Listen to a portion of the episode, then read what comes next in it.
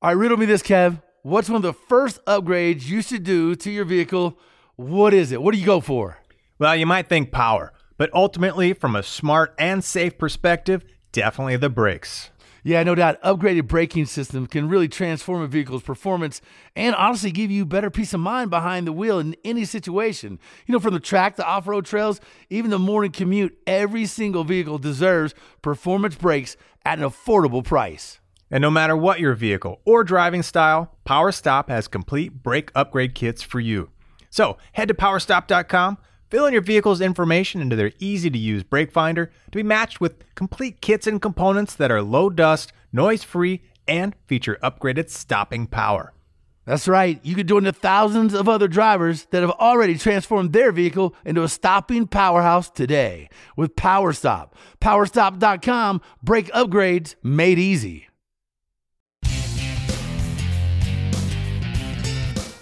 It is the Two Guys Garage Podcast. He is Kevin Bird. I am Willie B. Fired up, man. I get excited anytime we get to talk to badass, cool builders. You know, it's just like, man, dang, sure wish I had that job.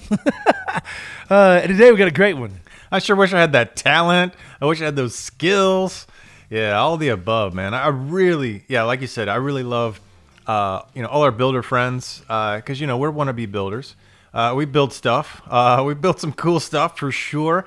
Uh, but there are some guys that are just top of the charts, and man, it is so cool to follow what they're doing. Uh, check out their trends. You know what kind of what kind of skills they're throwing down, um, and try to emulate some of those, right?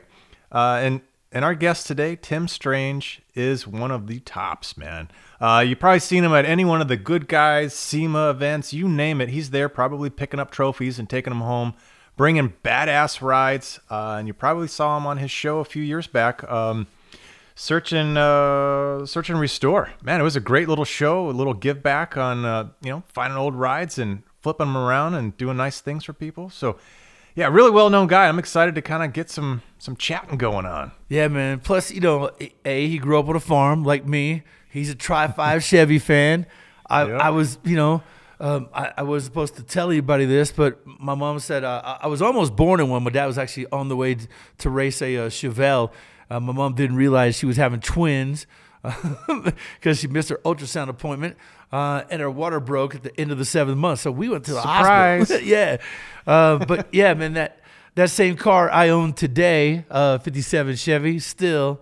so I'm eager to pick his brain just to see you know, what it was, when it was, how he got inspired and sort of transitioned from farm life to hot rod life. And, you know, there's a certain discipline and, and to me, um, a hard work sort of mentality that's ingrained on anybody that grows up on a farm.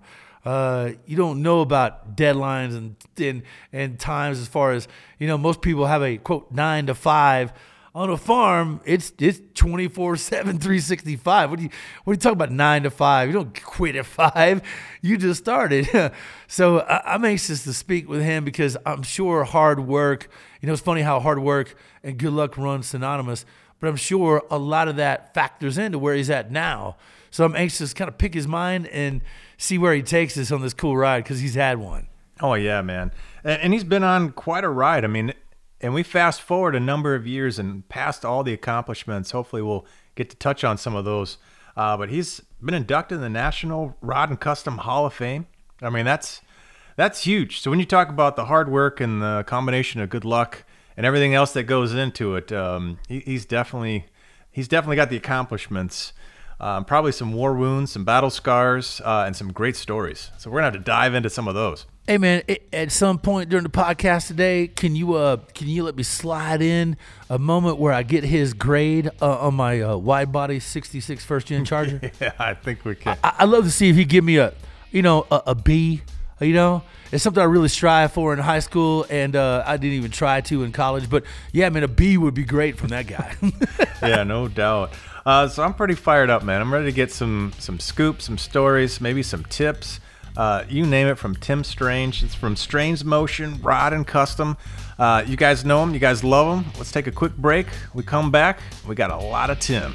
There you go, man. Kevin Bird, Willie B. It is Two Guys Garage Podcast. We're back after the break.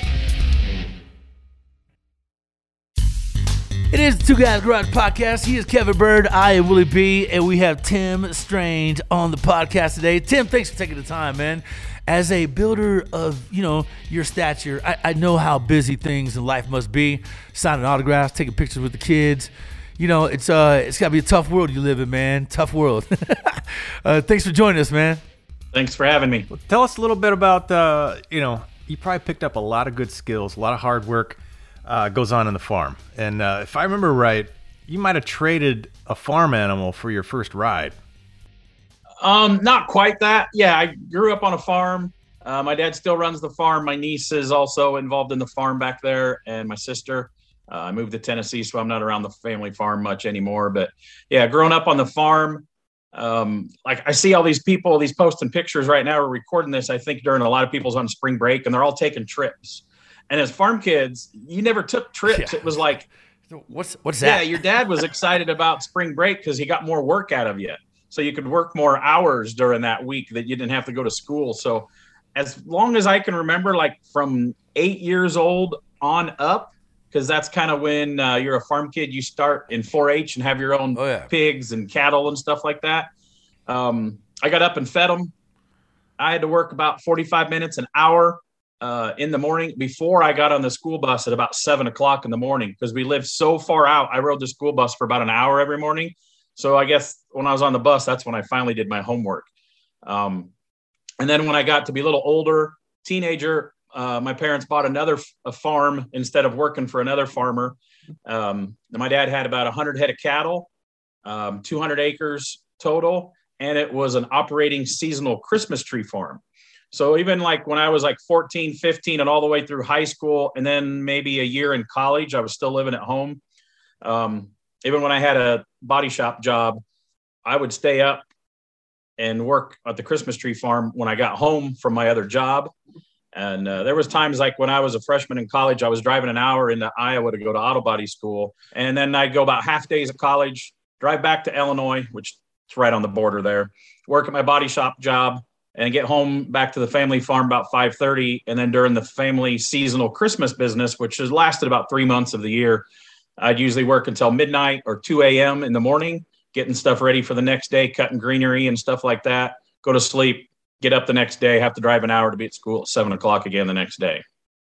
Man, this guy knows how to hustle. How, how do you even compete with that? You know, like think about all the other builders out there that are, you know, thinking they're going to get a nine to five job, and and you got these guys that, you know, they grew up with the hustle, they grew up with the hard work, right? They know how to put in the midnight hours, you know. Hey man, I, I know that all too well. Growing up on a dairy farm and tobacco farm, and I feel you. Same thing, same routine.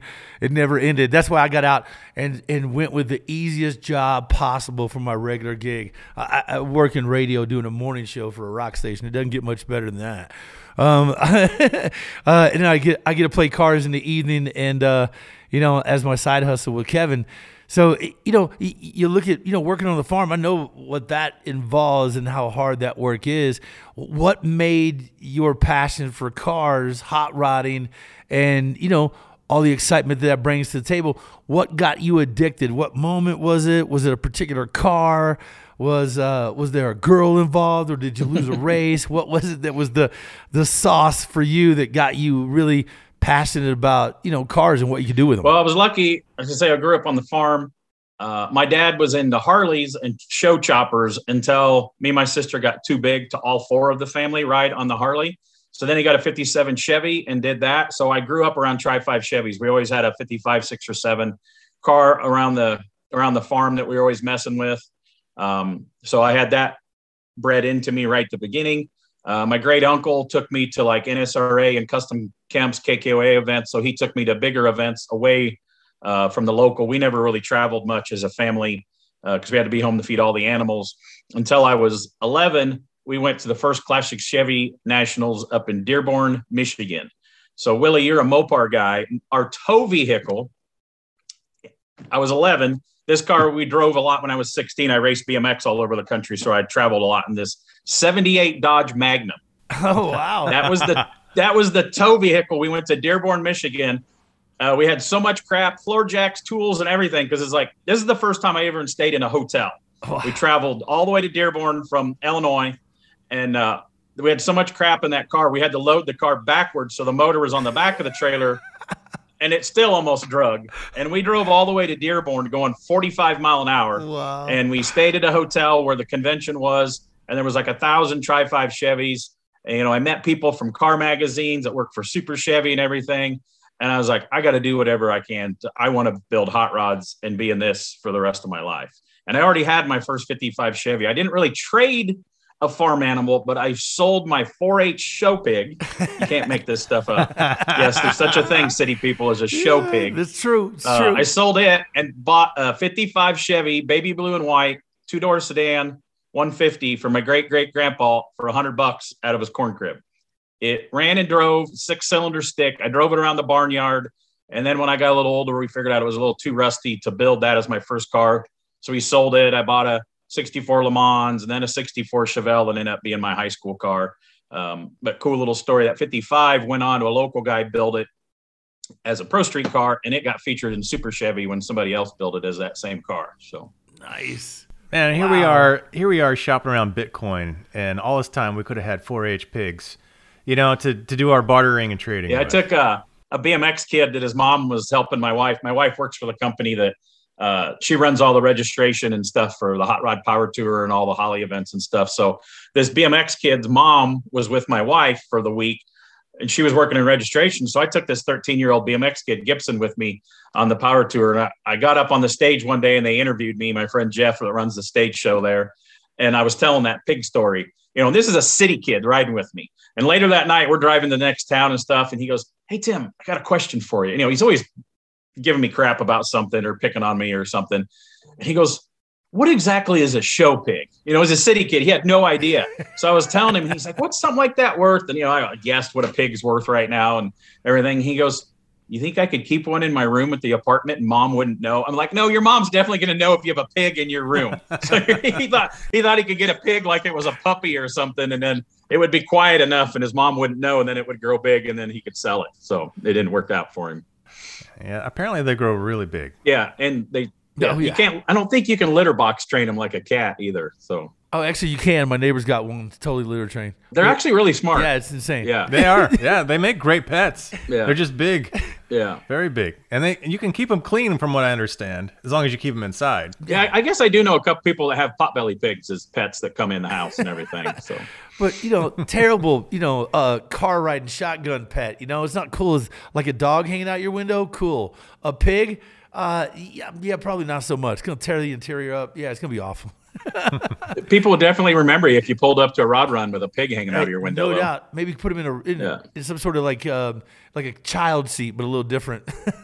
Yeah, yeah. Well, from all the you know humble beginnings, uh, you know, getting your feet wet, uh, you know, getting introduced to the different, you know, car scene, little bikes with your dad. You know, at what point, uh, you know, did you ever think that you would sort of achieve what you've achieved? You know, at what point did you ever think you'd land on TV doing what you love? Um, I, it still blows my mind, but obviously, talking to you two guys, they'll put anybody on TV, right? Yeah, apparently, you know, it's amazing. Yeah, and it was, I don't know. I just, I mean, I always wanted to build hot rods. I found stuff when I moved, you know, into my own house that I I drew my logos and knew what my shop name was going to be when I was in seventh grade. I just always wanted to build hot rods. Even when I worked at body shops, I had hot rods going on at night. Um, I still don't understand how I ended up on TV. Uh, but the short story was I had a car at SEMA. I was standing by at the end of the day, wiping it off. Kevin Tate walks up from Trucks TV on the Power Block at that time, Power Nation Yeah, now, good I friends guess. with Kevin. Great guy. Yeah. Yeah, great guy. He lives 20 minutes from me.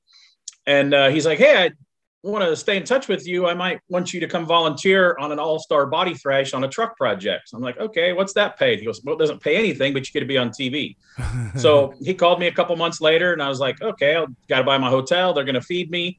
I was like, This is going to be fun. So I went down and worked with a couple other guys that I knew and met a couple other friends, you know, or guys I've seen their stuff in magazines. And we just had a blast all week long. So I guess I did okay. And about six months later, they called and says, "Hey, we're looking at a new show." So they flew me down uh, to Nashville, to Franklin, Nashville suburbs, and did a screen test. Um, they flew in, I don't know, five, seven people, and uh, waited a little bit, and uh, I got the offer. and uh, we moved to Tennessee. So it was a, a good chance to move down here. I Like I say, if it was if it was Southern California or Detroit or something, I probably wouldn't have took the gig. But we really liked Nashville and knew it didn't snow as much down here, and uh, so I did that and did uh, search and restore for two years. So I kind of rolled the dice, and a lot of this, a lot of this industry is uh, being at the right place at the right time, uh, meeting somebody.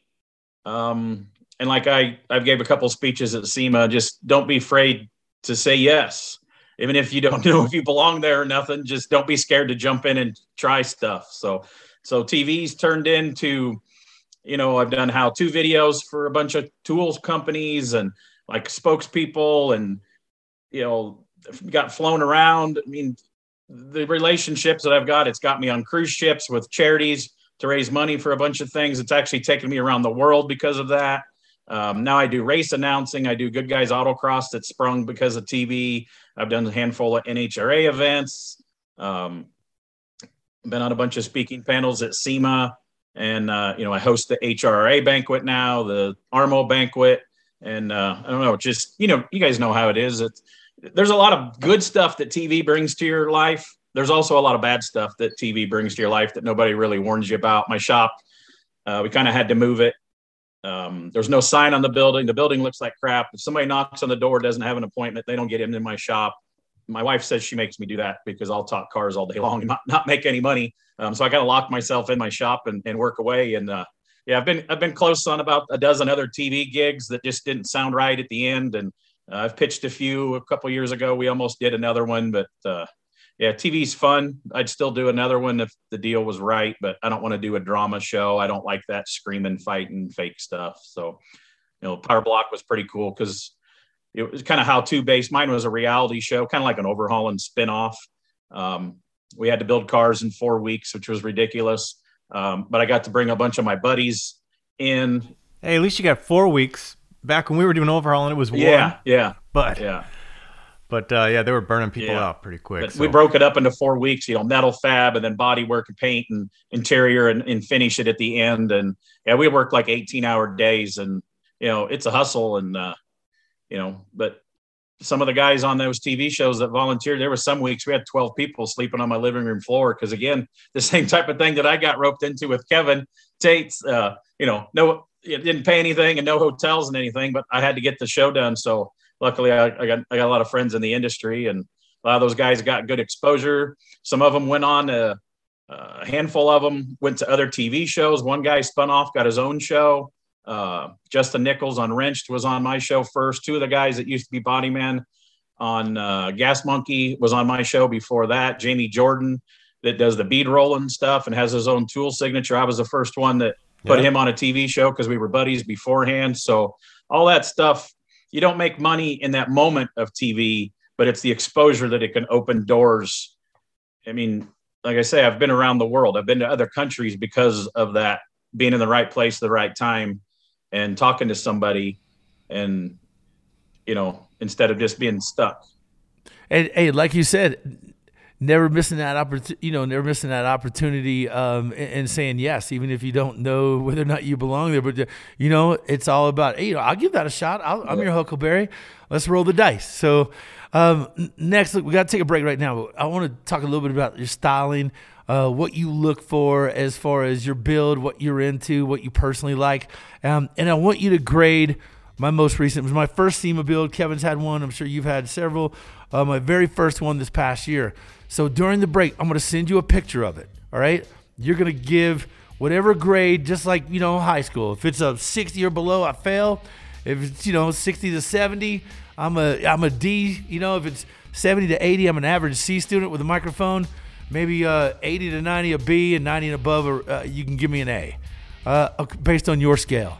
So hang on. I'm going to uh, flip you a picture of that and uh, we'll go from there. What if right? it comes back it, with a WTF? That that's a different scale. Were you you okay with that one? No, then I'm going to Nashville. Then I'm, go, I'm going to Nashville. All right, we're back in just a minute on the Two Guys Garage Podcast. He is Kevin Bird. I'm Willie B. We're back in just a minute.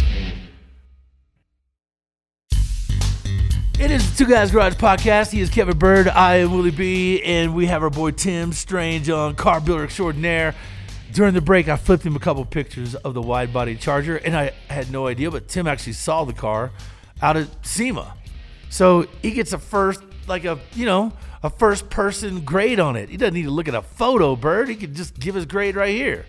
Now, obviously, it's my first one, man. I'm no builder. It's my first time uh, attempting that. And it took me a long time, but I was actually really inspired by uh, by the likes of Kevin and what he did with his BMW. So, you know, I uh, yeah, man, I uh, I, I would love a, a grade from uh, a man of your uh, your building stature on, on, that that particular car since you've seen it. I dig it. It was one of the first ones. I think I seen it the first time on setup day because you know the setup you get in before everybody else.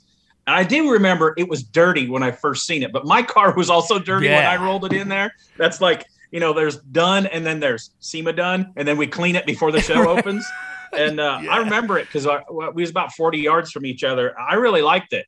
I remember seeing it all opened up, and uh, it's got an independent rear end underneath of it too, right? Yeah, yeah, independent yeah. rear and front suspension. Yep, yeah. It's uh, it's, it's, different. You know, first first gen Chargers. Not a lot of people pay much attention to those cars.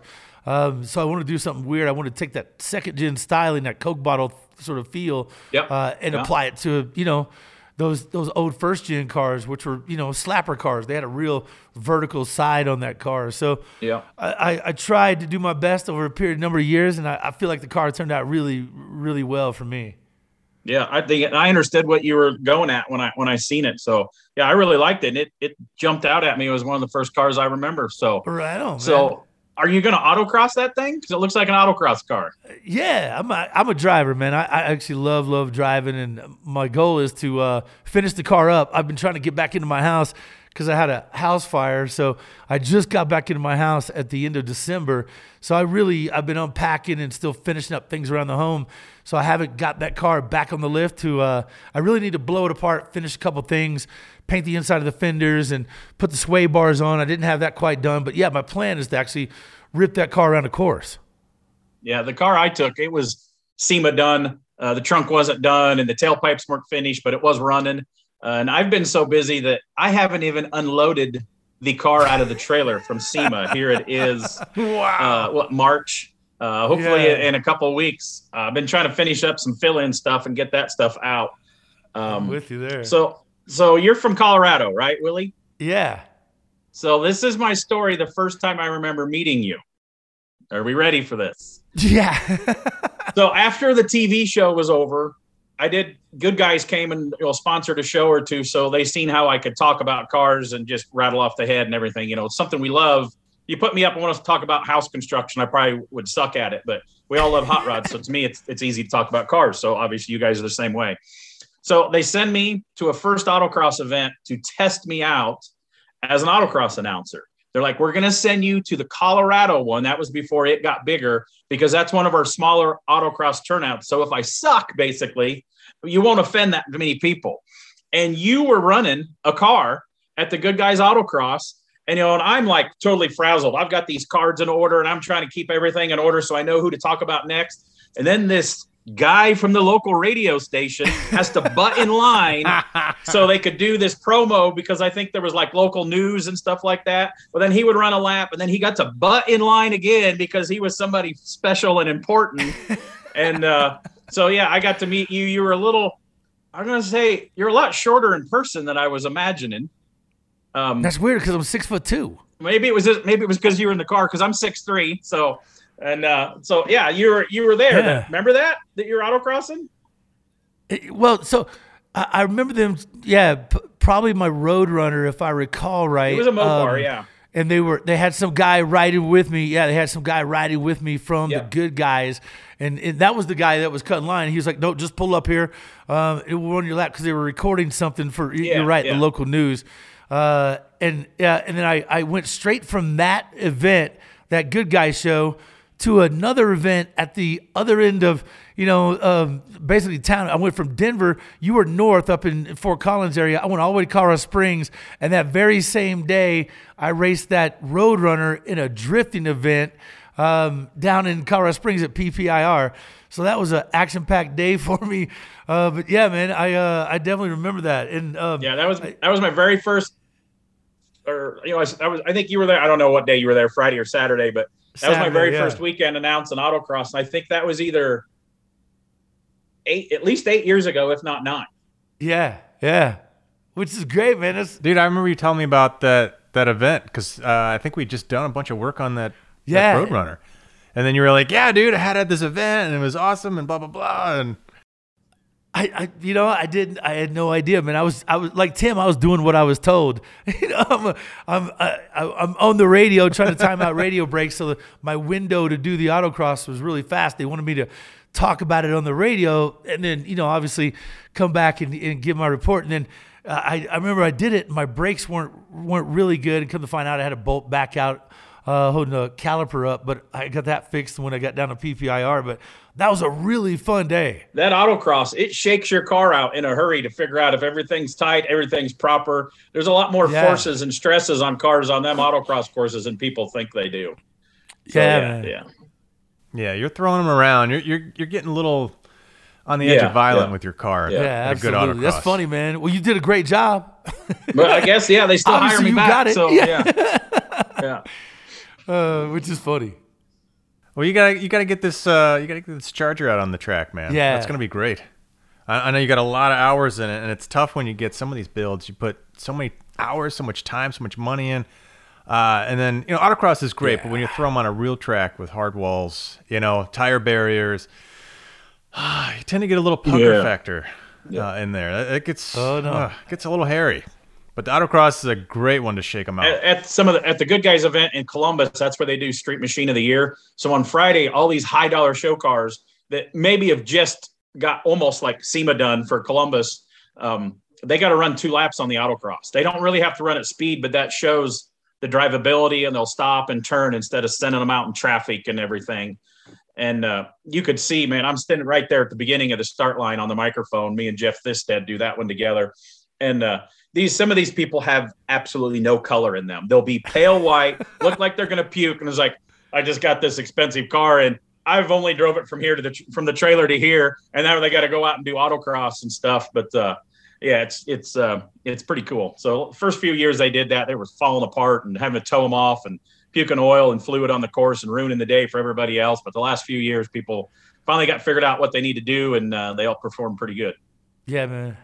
That's pretty impressive because you know what it's like to hit deadlines. And, you know, if you're like most of us, you want to pack in as much, uh, you know, talent, skill, and everything else into a build. So uh, if you got an extra day, you're going to fill it with more stuff.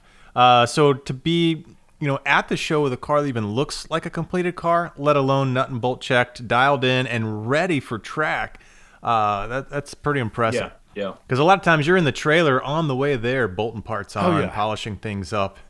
you know, uh, and of course this year you're probably trying to get some express mail from somewhere to get those parts that didn't show up when they should Yeah, have. yeah. So extra tricky year. I gave a speech at SEMA, and I always I always say that it was like if you got your car to your local cruise night, your car show, your good guys, your NSRA, your SEMA, congratulations, because there is so many cars that get stalled in a shop or in somebody's home garage that never get finished. So if you've at least got it so you can take it someplace, man, that's a big milestone right there. So especially in today's environment when you know parts I, i've waited six weeks for a wiring harness uh, you know to adapt to an ls to a you know an older chevelle just recently it's it's been awful Ha- ha- have you found that finding parts and harvesting some of these things that you need for some of these crazy builds more difficult this year than ever before yeah, we're waiting six months on a rear suspension right now.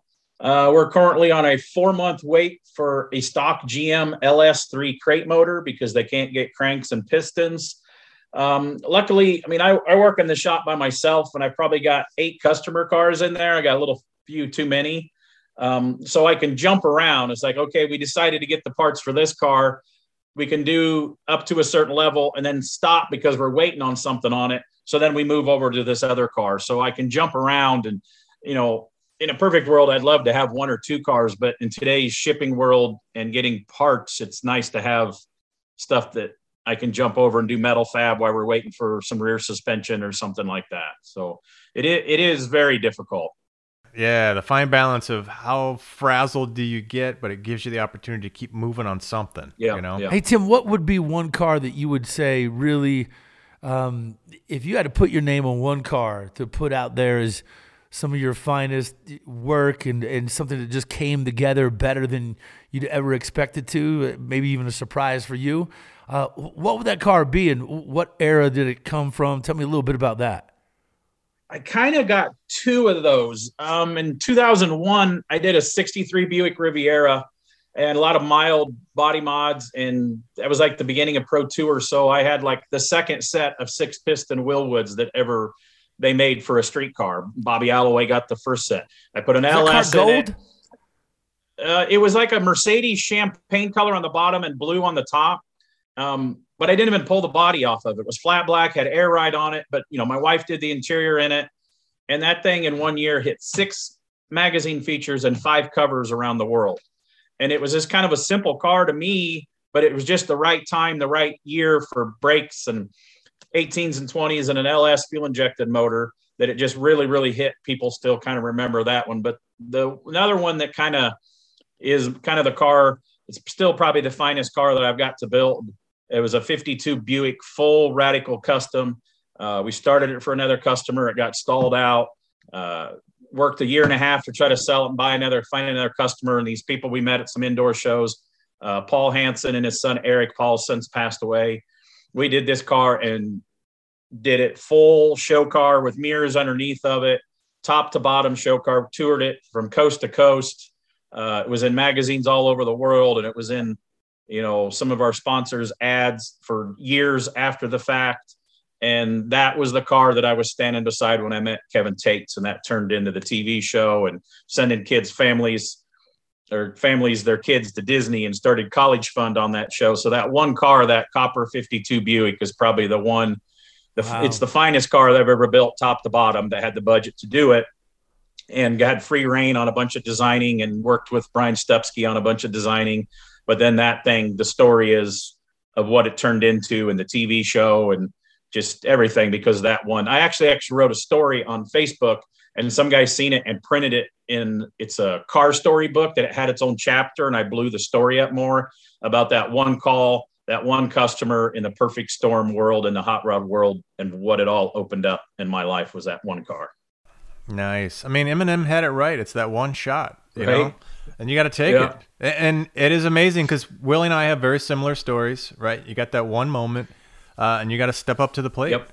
um, and you might not feel like you're ready but if you you know if you make that leap uh, you ideally you reach down you find what it takes to you know to make it work and who knows what's going to happen. Yep. Uh, that, that's a beautiful car yeah, man. I'm looking at it right now and, and, it's fantastic. Yeah that thing was crazy with that that custom gauge pod.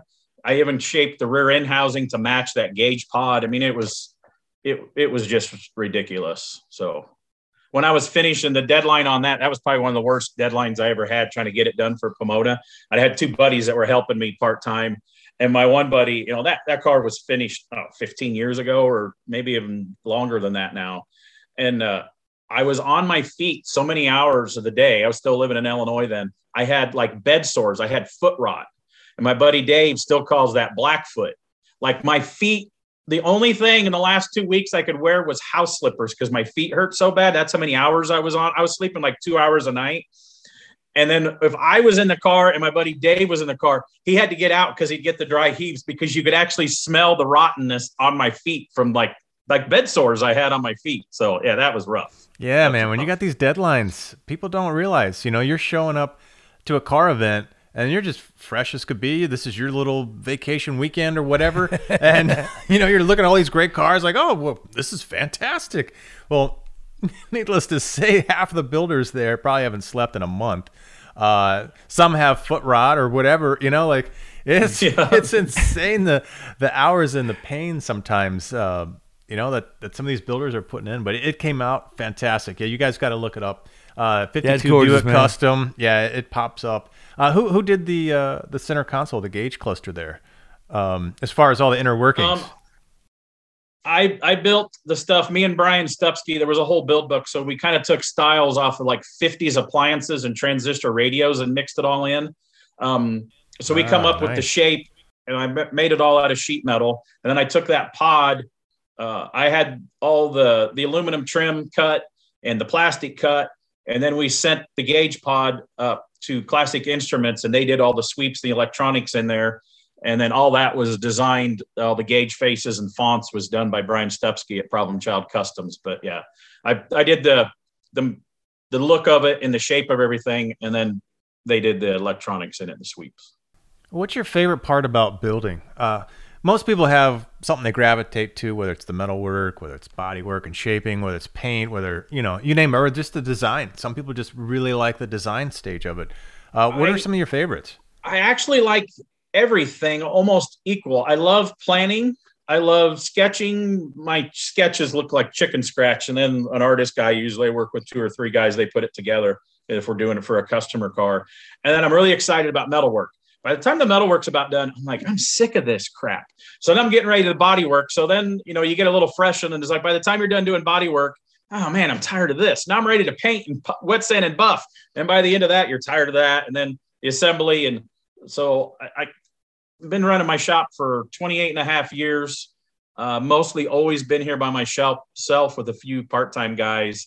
Um, I'm quote a one-man shop, but you can't do this. You're not a one-man shop because I get an engine, I get a transmission, I get the rear end gear, but I do all the metal fab chassis, all that exhaust. Uh, my wife used to work here for 15 years and did all the interior. Now we farm that out because she works in the industry doing other things, running events and stuff.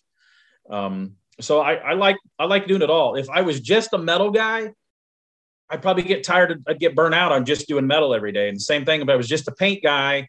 That's why when I was at the collision shops, you know, you're doing body and paint every day. But my ultimate goal was make enough money here, build a hot rod, get it in the magazines. And that's what I did. And the phone started ringing within three months of me hitting my first magazine in 93 or 94. I went full time and been doing it ever since. So I, I, I, really like doing the whole everything on the build. This is awesome, man. That's nice. awesome. Uh, that 52 Buick is called Resilience. Yep. Man, R E S I L I E N C E. You guys got to go Google that, find it. It's gorgeous, man. That thing is absolutely stunning. Uh, so yeah, man, what a great build and. God, it's uh, we got to have you back because we're out of time. But where do people find you socially? Find out more about your shop, um, some of the builds you're you're kind of doing, and, and where to watch you at. Um, we got a website, strangemotion.com. Uh, we got a Strange Motion Facebook page. I've got a public Tim Strange page on there, and of course my normal page on there. Uh, I seem to post a lot on my private page, or not private, my personal page on Instagram um, is Rod Builder or Tim Strange, because the business page, with the way the Instagram works, they don't let everybody see your post as much as if you're a, a, just a person on there. But we do have a Strange Motion Rod N custom page that we post some stuff on. Uh, but most of my Instagram I post on Rod Builder. There you go. I just uh, I just joined your followers, man. Tim Strange, National Rod Custom Hall of Fame inductee. Nice job. So, man, check it out. Rod Builder, um, Strange Motion, dude. It's just it, it's awesome to have you on. Pick your brain, see where your mind's at. Um, before we sort of say goodbye, where do you think hot rodding is going to be uh, in this crazy era of the electric transition? I'm I'm not against electric cars. I was actually on a speaking panel as the old hot rod rep at SEMA a few years ago on uh, that on the electrical stuff, and I'm okay with electric. I'm not okay that they put an electric motor in Project X, and I can talk an hour why I'm not okay with Project X being electric. Um, I think they should have been a ne- built another one and kept the other one. Um, but I'm not against. I almost built an electric car for a customer. Um, that same customer we're doing some other stuff for. Um, if the world is going to change to all electric cars and no gas cars, I said that at that that speaking thing that I was on. I hope I'm dead by then because I still love horsepower. I love the sound. Um, we have uh, Teslas run almost on late model Sunday for the Goodguys Autocross. They've ran almost every event we go to. Somebody shows up at a Tesla and just absolutely flat flies in one of those cars. But since it's quiet, I, I queue up on uh, YouTube some Formula One race car sounds and put it up to the microphone um, because it's just weird that it's quiet. Uh, my wife runs yeah. the events for Holley, and they ran their first all electric car event. And she goes, It was weird, but then it was different because they had DJs playing music and everything. To me, the hot rod is still that, you know, that the sound, the smell, and everything. Um, so I hope that stays. I'm I'm open to all of it. I would love to build an electric car. I don't want to just build all electric cars, and I hope I don't have to do that in my time. There you go. Amen. I think that was well stated. Yes, sir. You got two buddies lined up on that one. All right, don't forget about show air weekends on the Motor Trend Network. Check your local listings. Also available on Motor Trend Plus, which is new streaming and an easy way to get us. Thanks to our guest Tim Strange. He is Kevin Byrd, our producer Scoop, executive producer Bob Becker. I am Willie B, and it is the Two Guys Garage podcast. yeah, and don't forget to check out our website, twoguysgarage.com. Lots of great content on there. Links to the podcast. Share your thoughts with us on social, Facebook, Instagram, and Twitter at Two Guys Garage. The Two Guys Garage podcast is copyrighted 2022, Breton Productions Incorporated. All rights reserved.